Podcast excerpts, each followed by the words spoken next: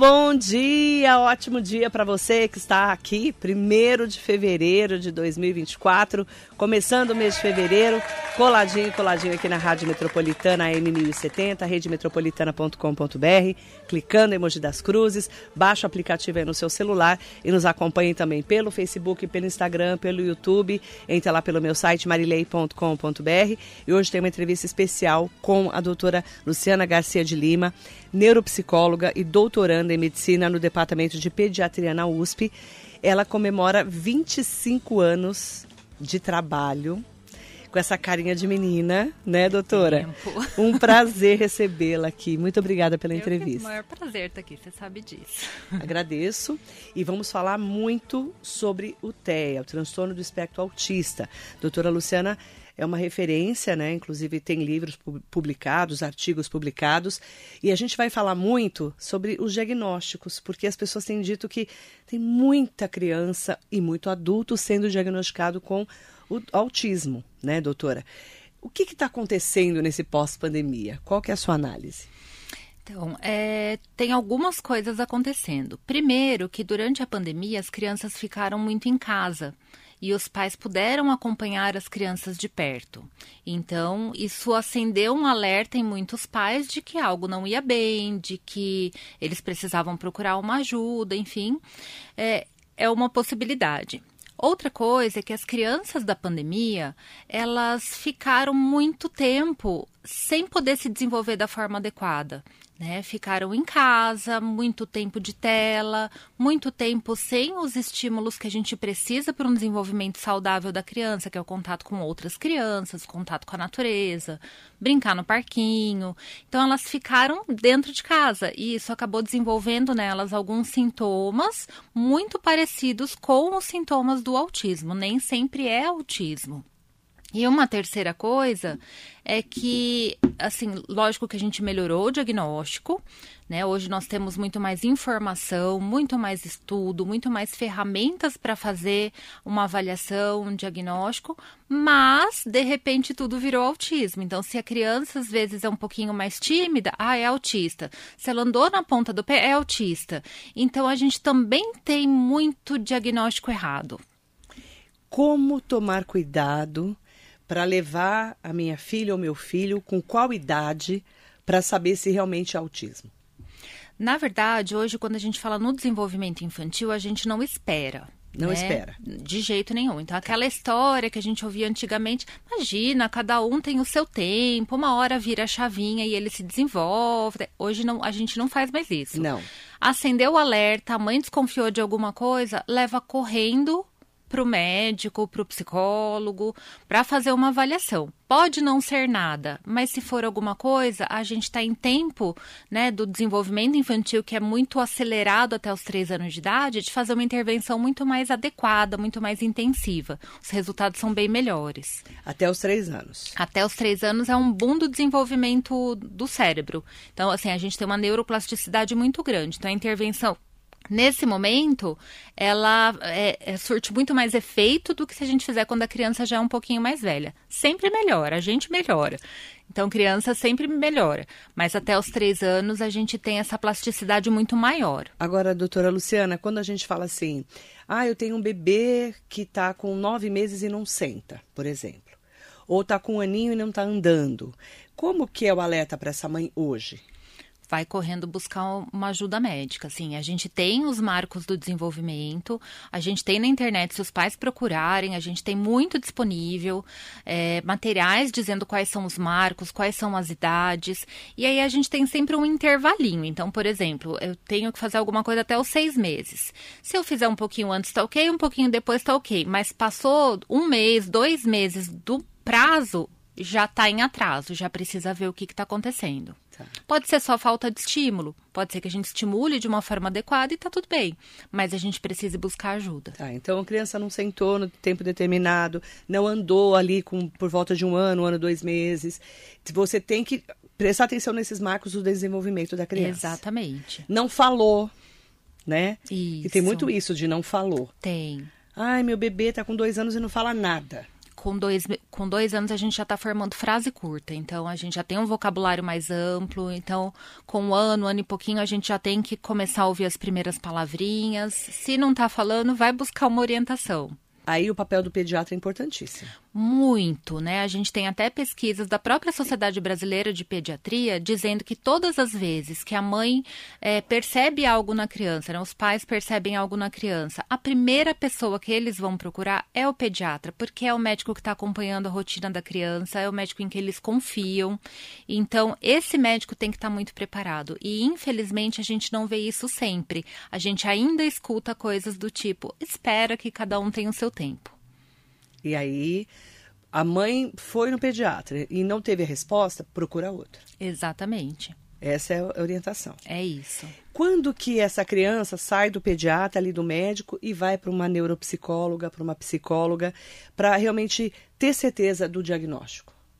Então, hoje a gente faz avaliação desde recém-nascido. Desde pequenininho. Desde pequenininho. A gente tem excelentes escalas de desenvolvimento para a gente acompanhar essa curva do desenvolvimento da criança em vários domínios diferentes.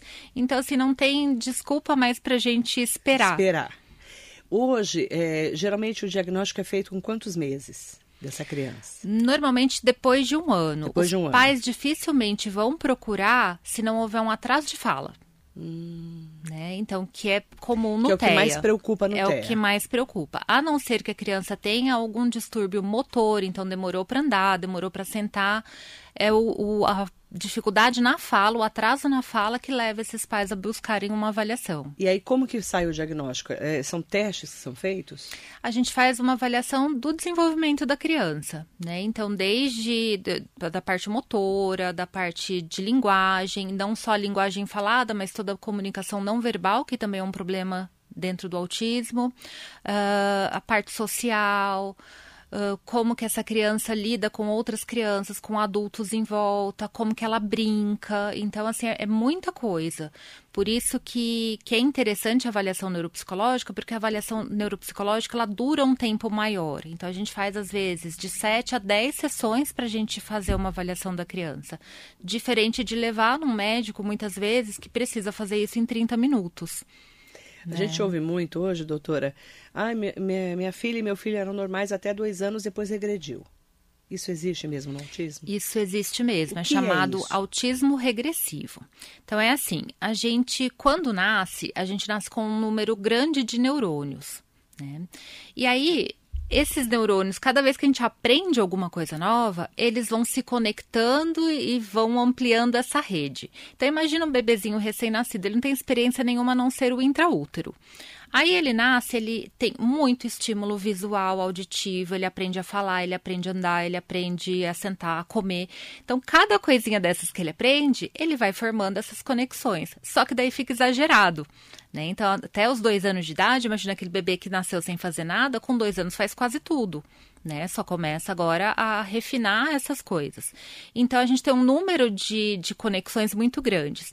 E aí o nosso próprio corpo, ele dá uma limpada no cérebro nesse momento para que as conexões fiquem mais rápidas. Então, tudo aquilo que não está sendo usado, ele tira, né? Ele limpa, né? Sai do organismo. Então, aquelas conexões, os neurônios que não estão sendo úteis, vão tudo embora e fica aqueles que estão sendo usados, que estão sendo fortalecidos. Só que no autismo, muitas vezes, essa poda neural, que a gente chama, ela é errada. Então, ao invés de tirar aquilo que não estava sendo usado, que não estava funcionando, tira exatamente o que estava funcionando. Por isso que a gente vê essa regressão no desenvolvimento. Ah, isso existe sim. Existe. E aí a mãe, pai percebeu, leva para o médico, Correndo. correndo. Existe sim, então. Existe. Por volta dos dois anos. Por volta Que dos fala- dois Ah, anos. meu, eu Por isso que relacionaram isso. com vacina. Por isso que É. relacionaram com a vacina.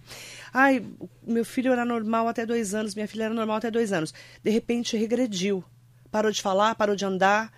E você fica assim, nossa, por quê? É. Aí muitas pessoas, por ignorância, falam que são as vacinas. Não é isso, doutora? Isso. O que né? falar para esses Claro pais? que nem sempre é autismo. A gente pode ter um trauma, alguma situação que mexeu com o desenvolvimento Pode da criança.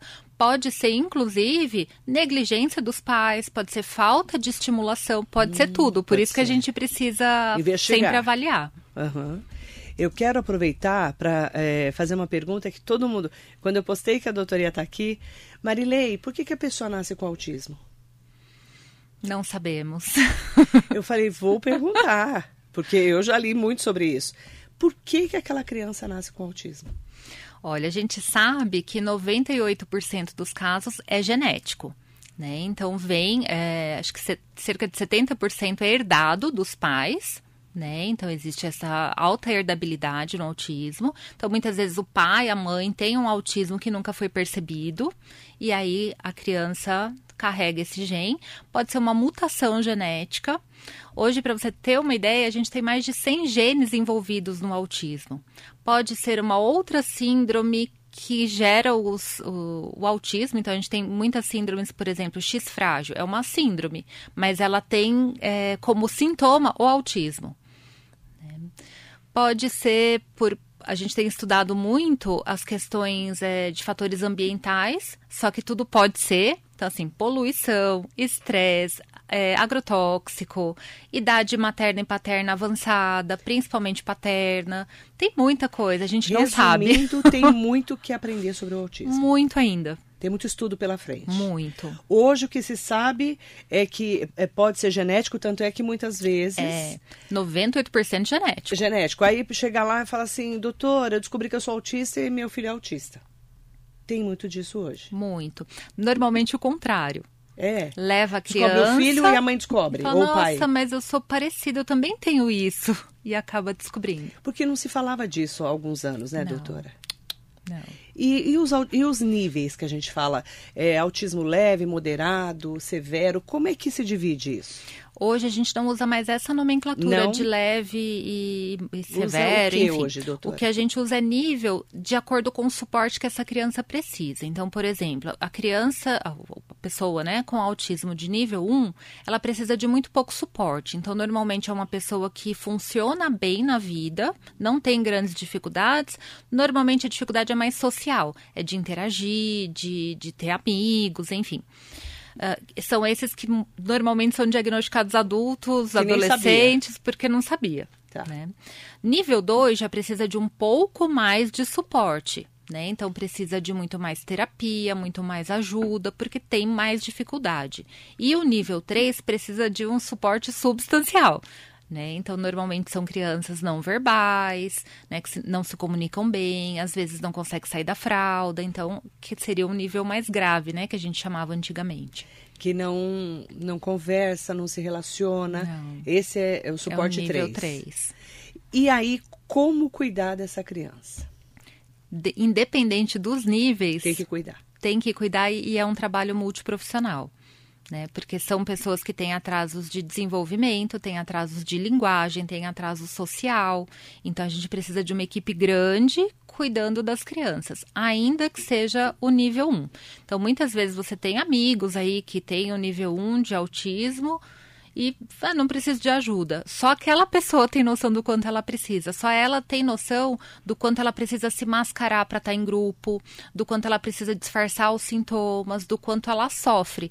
E acabam muitas vezes desenvolvendo depressão, ansiedade e são diagnosticadas com um monte de coisa antes do autismo.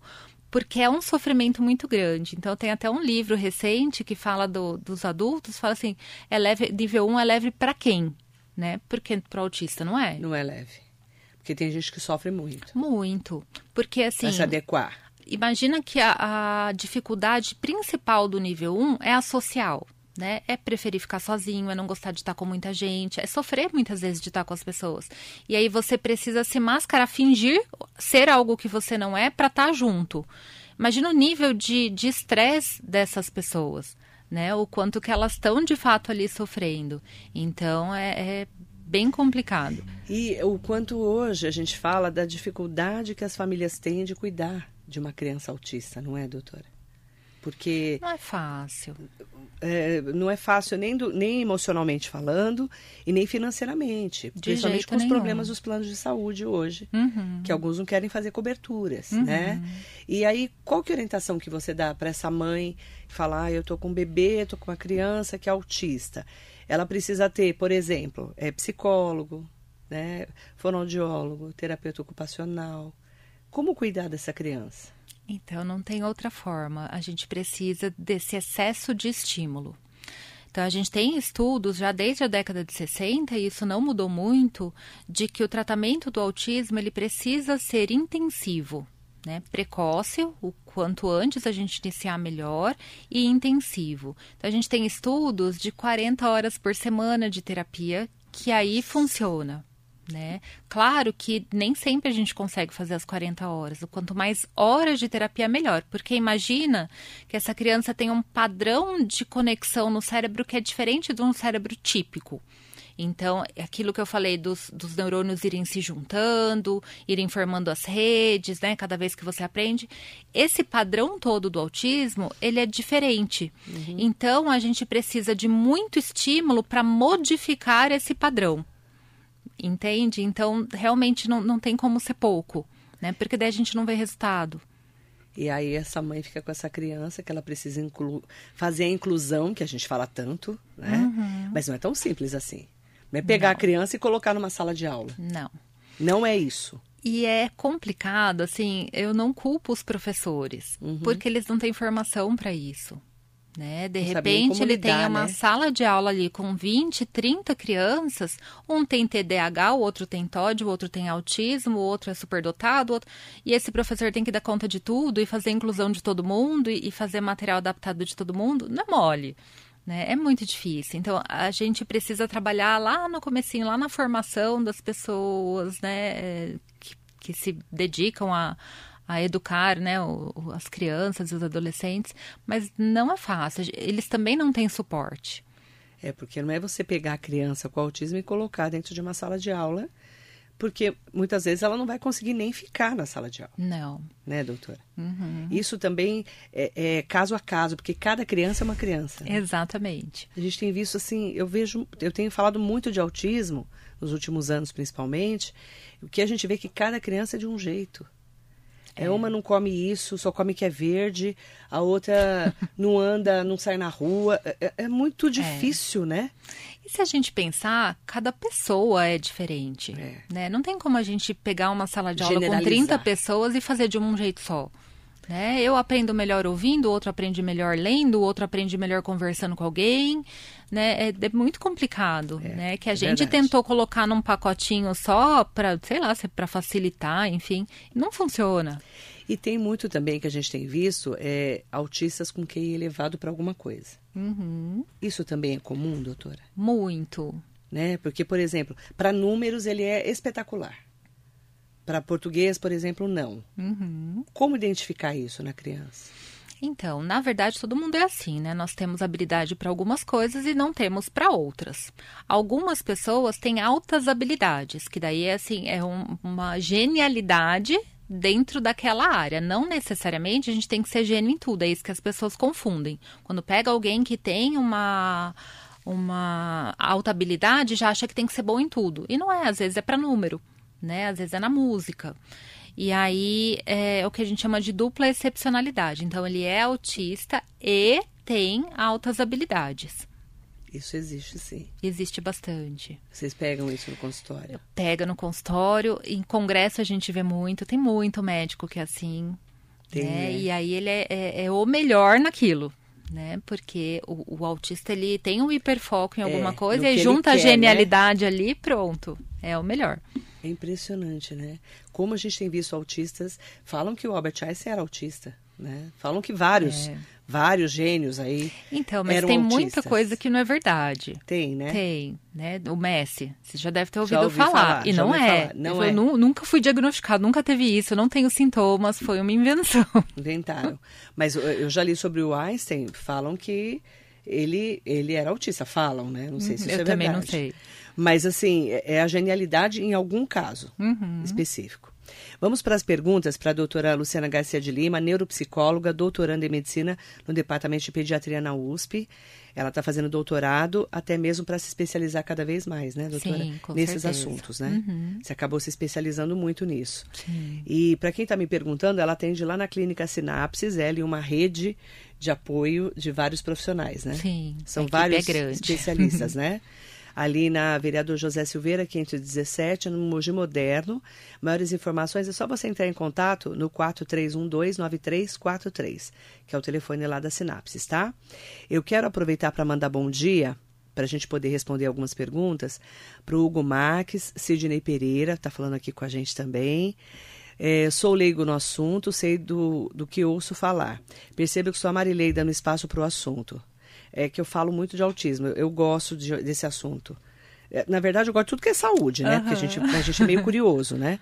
Pelos números do autismo, pela progressão que está alcançando, percebo vindo aí um colapso da sociedade que vivemos. O que não se passa para a população sobre o autismo? Ele está perguntando. Qual atitude deveríamos tomar hoje para barrar o avanço do autismo? O que se falam com as portas fechadas? Pois é, a gente não fala com portas fechadas, está tudo escancarado. É que tem a gente, gente não, que não sabe, ouve, né? É. Também. A né? gente não sabe o que fazer. Né? Se a gente entendesse de fato qual é a causa, qual é o gene, né? se tivesse um biomarcador que a gente já conhecesse, seria mais fácil. A gente não conhece. Né? A gente está estudando muito, mas a gente não sabe. Né? Então tem essas inúmeras possibilidades aí, desde né, da, da, poluição, do estresse, imagina. Né? Se isso de fato se comprovar, como é que a gente controla isso? Não controla, né?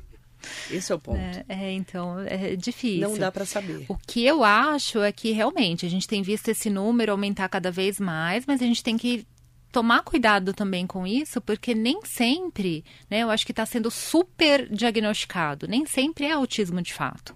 Tá, isso tem que tomar cuidado. É um, um, um diagnóstico preciso, uhum. né, doutora? Bom dia para o Jacaré, que está aqui com a gente. Aproveitar para falar também com a Marisa Meoco, Gustavo Carvalho. Como chamar a atenção e estimular o autista com inteligência acima do normal, o QI superativo, superável, ele falou, né? O QI Aham. alto, né? Então, como você disse, é caso a caso. A É, gente depende, precisa né? avaliar. Quando a gente avalia, o que, que a gente está buscando? Não é só o diagnóstico, né? O diagnóstico para a gente ali é o de menos. Ele ajuda a pautar um monte de coisa. Mas o que a gente busca é assim, quais são as fraquezas, né? As dificuldades dessa pessoa e quais são as potencialidades que ele tem. E aí a gente traça um plano para essa pessoa de forma individualizada. Né? Então, o que eu aplico para um, eu não consigo aplicar para outro, porque é completamente diferente. Né? Eu posso ter uma criança, por exemplo, que ela é nível 1 na socialização, mas ela é nível 3 em, sei lá, to- em toda a parte motora. Né? Para ela é de um jeito, a escola é de um jeito, a brincadeira é de um jeito. Eu posso ter outro que é o contrário, né? Que ele é nível 3 em comunicação, não fala absolutamente nada, não olha no olho, e ele é extremamente bom na parte motora né? Então não tem muito como a gente generalizar, precisa ser caso a caso. Né? Essa genialidade, ela abarca quantas áreas diferentes de inteligência que a gente tem, É. né? Porque pode ser número, português, música e tal. Não, pode ser só música. Não sei, né? É caso a caso. É Por isso que é tão difícil é, a pessoa, o autista ser cuidado. Né? E, e por isso que é difícil que a gente tenha materiais em sala de aula é, específicos para autismo, porque você não pode fazer uma apostila para autista. Porque para um é de um jeito, para outro. Por isso que nenhuma grande editora faz. É. A Rosemara Camargo, mãe de gêmeos autistas.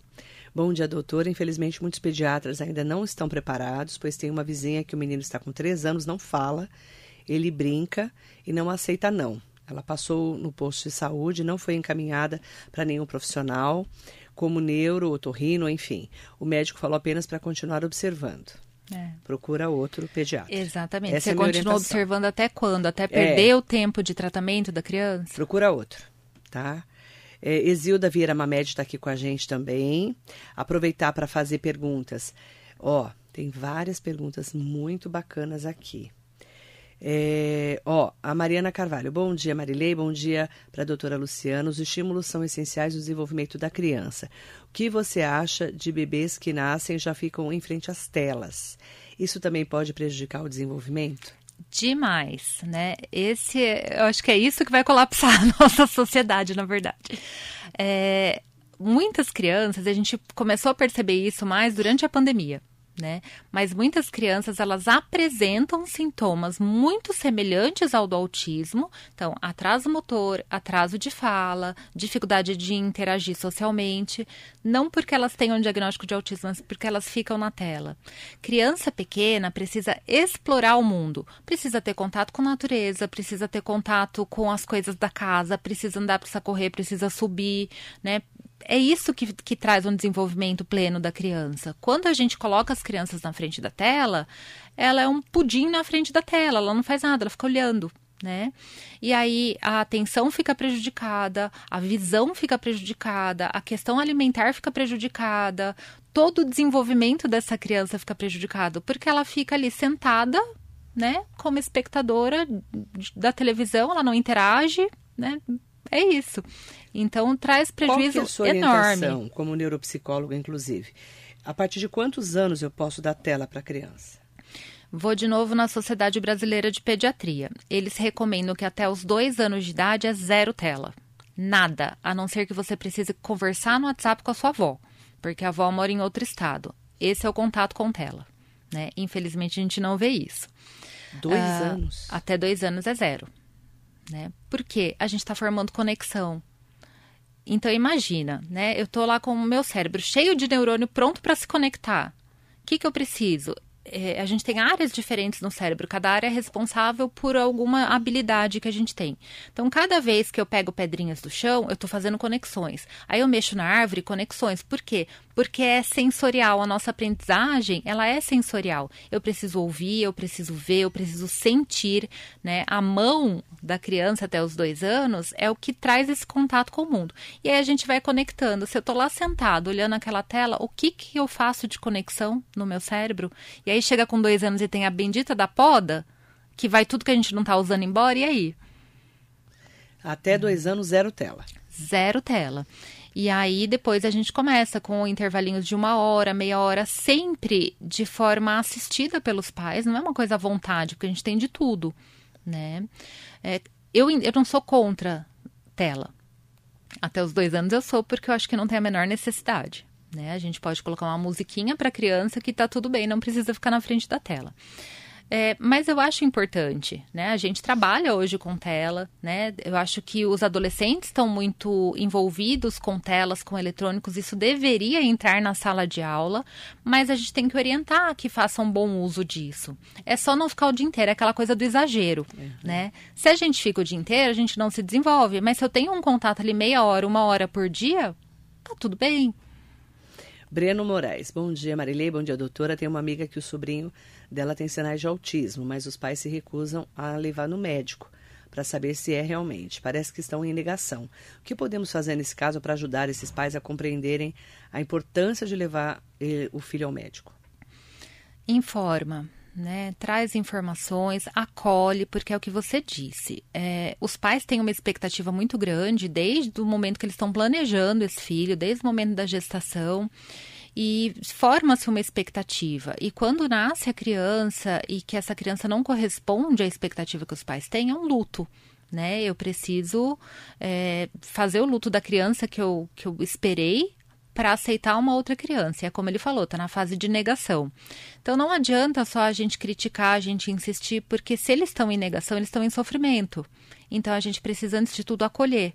Né? Acolher, ouvir, que é algo que a gente já não sabe fazer mais hoje em dia, a gente só quer falar, é. né? A gente precisa aprender a ouvir e acolher muito esses pais para que eles comecem a aceitar aquilo que você tem a dizer, a orientação que você tem a dar, e aí você entra com a informação. A Melissa Nascimento. Bom dia, Marilei. Bom dia, doutora Luciana Garcia. Assunto muito importante. Queria saber mais sobre o acompanhamento dessas crianças. É necessário de acompanhamento nas escolas? Aí Extremamente. é esse ponto, né? Como, qual escola, como seria esse acompanhamento? Né? Então, eu discordo de escolas próprias para autismo, próprias para. Eu acho que, que inclusão é a gente colocar a criança numa escola, né, onde ela possa ser de fato incluída na sociedade. Agora, como eu disse, as escolas não estão preparadas para isso. E eu também não culpo as escolas porque é difícil demais, né? Como eu falei, é, a gente tem 5% de TDAH, a gente tem 3% de TOD. É muito difícil você dá conta? Se a escola tiver que pagar um acompanhamento para cada uma dessas crianças, não tem escola, ninguém sobrevive. É. Né? Então a gente precisa fazer um bem bolado. Eu sei que os pais é, cobram isso da escola também. O que nós temos é a AT escolar, que é o acompanhante terapêutico, uhum. que faz parte daquela equipe múltiplo profissional e que acompanha essa criança. Então, tudo aquilo que é feito dentro da clínica como estimulação, eu conheço bem a criança, eu avalio o tempo inteiro, eu levo para a escola com a minha AT escolar. Né? Então, cada criança né, com alguma necessidade ali tem uma AT escolar que vai mediar o contato social, que vai pegar na mãozinha e vai ajudar a fazer as atividades, que vai propor algumas mudanças de, né, até do espaço físico para que essa criança aprenda. Só que o AT escolar tem a limitação pedagógica. O AT escolar ele trabalha muito mais no desenvolvimento e no comportamento.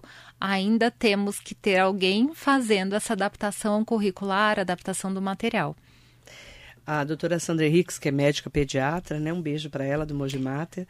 Bom dia, obrigada por trazer uma profissional tão competente como a Luciana, assunto extremamente importante. E ela perguntou: Você tem visto uma correlação entre autismo e filhos da fertilização? Isso é outra questão que tem sido estudada. Sim, temos visto. Né? Não dá para ter certeza, né? Acho que correlação sim, causalidade não. É, mas tem, né? É uma outra questão é, que, que tem sido muito pesquisada, mas a gente ainda não tem respostas exatas, né? Dessas é, fertilizações das crianças in vitro, é isso? Isso.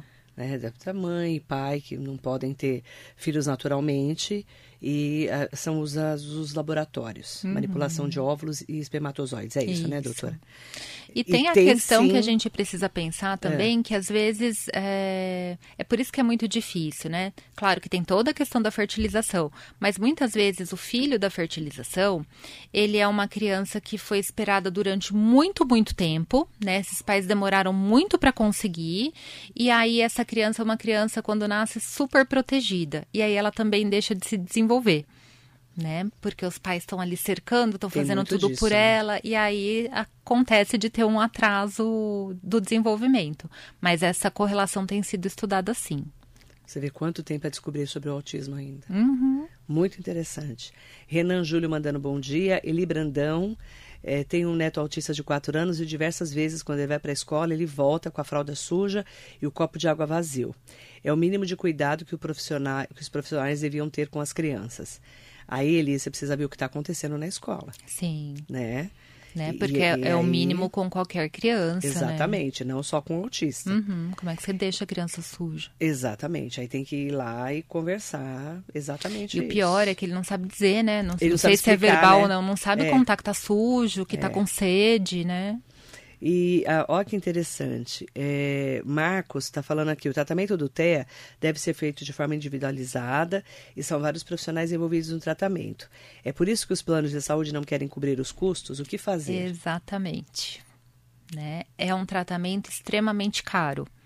Né? Como eu disse, são aproximadamente aí 40 horas por pessoa com autismo né, por criança. Claro que nem todo mundo precisa disso, mas dificilmente vai ser menos do que 10, 15 horas semanais de tratamento. Isso é extremamente caro. E os planos de saúde não querem pagar. Eles não querem pagar, eles não querem, é, mesmo essa AT escolar, por exemplo, né, que faz parte da equipe multiprofissional, faz parte do tratamento da criança, mas o plano de saúde entende que se é da escola, não é mais problema deles, porque eles são da área da saúde. Então, infelizmente, ainda se separa muito saúde de educação, né, e é muito complicado. Que interessante o assunto, né? Gostaria de saber, o Gustavo pergunta, o que é TOD? To... É, eu fiquei gente, falando, não é né? todinho, não, tá? Não é todinho. Porque TDAH a gente fala bastante. É o transtorno é. de eficiência é, da, da, hiperatividade, né? Isso. É hiperativa, aquela criança desatenta. desatenta, que é o TDAH ou TDAH. Isso. E TOD? TOD Eu fiquei falando um monte de coisa de que de é, Todd, é, que as pessoas normais, é- que nem a gente, não sabem. Eu já tive que ler sobre isso, mas você tem que explicar, doutor. É um transtorno também bastante comum hoje em dia, o transtorno opositor desafiante, que são pessoas, crianças, né, que não seguem regras, que têm dificuldade de obedecer às autoridades, é, que provocam as as, crianças outras rebeldes de antigamente? Então, acho que rebeldia é uma coisa que a gente confunde muito também porque tá ali, É, né? então. Tá, tá muito Qual a próximo. diferença da criança rebelde e a criança com Todd? A criança rebelde, ela faz as coisas assim com uma intencionalidade, ela consegue controlar. A com Todd, ela não dá conta de controlar porque é um transtorno. Né? Ela tem a intenção de Dá uma provocar, ideia, dá sim. uma, um exemplo. Então, por exemplo, a criança rebelde, ela normalmente cumpre regra. Naquele dia, ela estava rebelde, então ela deliberadamente decidiu que ela não ia fazer, que ela queria confrontar os pais para chamar atenção, enfim. A criança com TOD, ela não consegue nunca, né? Porque é muito difícil de controlar. Então, ela é, não segue regras nunca, ela é, provoca outras crianças, ela responde e bate boca com os pais, com professores, qualquer figura de autoridade. Né? Só que daí de forma muito. Quando a gente. Sempre que a gente pensa em transtorno, porque assim, aquela coisa, né, de, de médico louco todo mundo tem um pouco. Todo mundo, gente, a gente tem sintomas, né, de um monte de coisa, normal. O que distingue a normalidade ali, o que a gente diz que é normalidade, de um transtorno é porque acontece de forma muito intensiva, muito frequente e causa prejuízo na vida da pessoa, né? Então é o exagero do sintoma, vamos pensar assim, né? Porque criança rebelde tem um monte. Difícil diagnosticar Todd? Muito. É difícil. Porque a gente, tem, a gente tem mania de falar, "Mi- minha filha é rebelde. É. E sabe por que, que é difícil? Porque o TOD, é, assim como o autismo aumentou muito, o TOD também aumentou muito. Por quê? Porque as crianças estão sem limite. Criança sem limite tem sintoma de TOD. Porque não obedece, não segue regra, não quer fazer, responde pro pai, responde pra mãe, bate boca com o professor. Né? Então, entender qual é esse limite entre o normal e o patológico é bem difícil. Como que você eh, diria que é limite hoje? Para uma mãe, um pai, uma família. Então, Por que, gente, que as crianças estão sem limites? porque ninguém olha mais para elas, elas fazem o que elas têm vontade de fazer. Né? Eu acho que, que a gente perdeu um pouquinho a mão do equilíbrio. Né? Então a gente não pode ser permissivo demais. Né? Eu acho que muitos pais cresceram é, em lares assim bastante autoritários e é aquela coisa, eu não vou repetir isso com a minha criança. Só que eles perderam a mão e ficaram passivos demais, né? E aí essa criança pode fazer tudo. A criança faz parte do desenvolvimento normal dela é, desafiar os pais, né? A partir dos dois anos de idade. Por quê? Porque ela quer conhecer qual é o limite, ela quer saber onde ela pode ir, porque ela não tem a menor ideia. E aí os pais têm que dar esse limite. Os pais têm que fazer a bordinha ali, sabe, para criança. Sabe quando a gente planta uma árvore, põe aquela cerquinha em volta para para árvore crescer retinha ali e tal? É isso. Esse é o papel dos pais né? É ficar ali em volta para a criança. Hoje não, hoje a gente vê que as crianças estão largadas em algum lugar. Um monte delas fazem terapia, só que é aquela coisa. Ah, tô pagando a terapia mesmo, então, né? Tudo bem. É, ninguém mais senta. Eu tenho muitos pais que você fala: vamos sentar para brincar? Me mostra como é que você brinca. Não tem a menor ideia, nunca sentou para brincar com a criança. Né? E aí, o ser humano, ele quer o quê? Atenção o tempo inteiro, principalmente a criança. Se ela não consegue a atenção desses pais de forma natural, brincando, né, na hora da alimentação, enfim, ela vai ser a pior possível, porque isso chama a atenção dos pais. Né? Então ela vai começar a se comportar mal, porque daí o pai nem que seja para bater, para brigar, ele dá atenção, ele olha para aquela criança. Maria Inês Soares Costa Neves, Marilene, meu primeiro contato com o autismo foi em 1985, com uma criança de 5 anos. Na época só havia um centro especializado em São Paulo que laudava. Hoje creio que muitos laudos podem estar equivocados. Creio ser muito importante no Brasil abrir cada vez mais pesquisas para crianças superdotadas. Maria Inês, e o ponto é esse, né? Hum. Como esses laudos estão sendo feitos, né, doutora? Pois é. Né? É, é o que eu falei, a avaliação, principalmente de criança, ela precisa ser feita em muitas horas. Não dá para a gente fazer um diagnóstico em meia hora. Né? Às vezes é bastante evidente. né? Às vezes é clássico, mas normalmente mas nem não, sempre. nem mas sempre. Nem sempre. Né? E aí a gente tem que pensar, a gente tem uma mania hoje em dia de medicalizar tudo, de patologizar tudo. É. E a gente tem que pensar a hora que o pai e a mãe chegam lá, como é que é esse contato familiar, como é que é o contexto que a criança vive, né? Quantas horas de tela por dia ela assiste, como é que é feita a estimulação dela, assim, tem tantas coisas para a gente pensar junto ali, né, na hora de dar o diagnóstico. Como é difícil. E às vezes acontece que a criança tem de fato todos os sintomas, né? com a estimulação, ela deixa de apresentar aqueles sintomas. Então, a gente entende que não era autismo, mas quando foi feita a primeira avaliação, tinha todos os sintomas. Isso aconteceu muito na pandemia. Muito. Né? E aí, com a estimulação adequada, isso a gente vê um resultado, dentro de três, seis meses a gente consegue pensar nessa diferença. Olha, não era, né? É, é a estimulação mesmo que estava faltando. Mauri Pereira da Costa Neves, salve Marilei, né? Ele mandando um bom dia pra gente. Marilei pergunta, uma pergunta. Qual a avaliação da referida doutora Luciana é sobre os laudos e laudos onde tudo é somente autismo? Que é o que você está falando. Pois é. Né? E laudos gente... errados também que tem. foram feitos. E assim, a gente sabe que tem profissionais e profissionais não só em relação à, competência, tudo, né? estudo, assim, mas o quanto que a pessoa se beneficia daquele laudo, né? O quanto, enfim. É porque virou um comércio também, né, o autismo. Né? Exatamente. Né? Por isso que a gente está vendo essa briga aí dos planos de saúde. Outro dia me ofereceram, me mandaram lá na clínica, olha que absurdo, é, me oferecendo é, aparelho de fazer eletro, de fazer mapeamento cerebral, um monte de coisa assim. Aí eu expliquei, eu falei, olha, mas aqui a gente não tem médico, né? Nós somos uma equipe. Não, não precisa de médico, não. A gente já manda os laudos prontos. Falei, oi? Você quase infartou, né? Quase infartei, gente. E deve ter gente que, que faz. Que faz. Deve ter gente que faz. Eu levei um susto, entendeu? Um absurdo, né? É um absurdo. E é um assunto, gente, que cada vez mais a gente tem que ter a percepção de que nós temos que estar preparados, porque se a rede particular não está preparada como deveria, algumas delas, imagina a rede pública. Exato. Né? Essa mãe que. Não, a gente não tem tratamento na rede pública. Então, esse é o problema. Não tem. Então, aquelas pessoas que não têm convênio médico, que não podem pagar por um tratamento intensivo desse de autismo, o que, que ela faz? Né? Porque a rede, né, o SUS, não oferece tratamento para autismo. Esse é o outro ponto que a gente vai ter que e vamos ter que falar muito sobre esse muito. assunto ainda. E detalhe, né? Como disse a doutora Luciana, temos muito para descobrir sobre o autismo. Uhum. Por isso que é um assunto tão importante é, e relevante, né? Para nós que somos aí, formadores de opinião, a gente que está no dia a dia da comunicação de uh, trazer esse alerta para as pessoas, não é, doutora? Com certeza. É Eu acho é que quanto mais nosso, a gente né? informa, mais as pessoas têm condição de correr atrás do que precisar. Exatamente. Né? Inclusive dos próprios direitos, né? Dos próprios direitos. Por isso tem muita gente entrando na justiça também para conseguir tratamento. Uhum. E esse, infelizmente, a judicialização da saúde também está acontecendo bastante por causa disso. Tem é. muito assunto pela frente. Tem.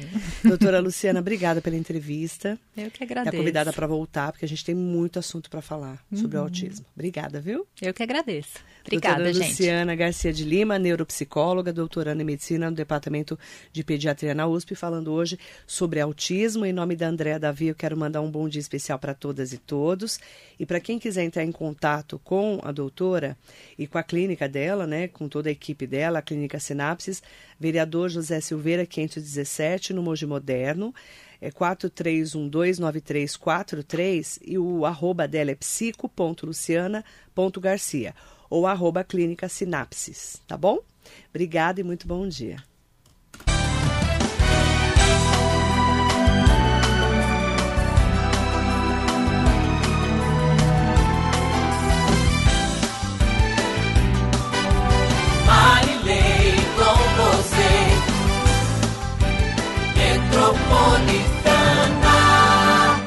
Estamos apresentando Radar Noticioso.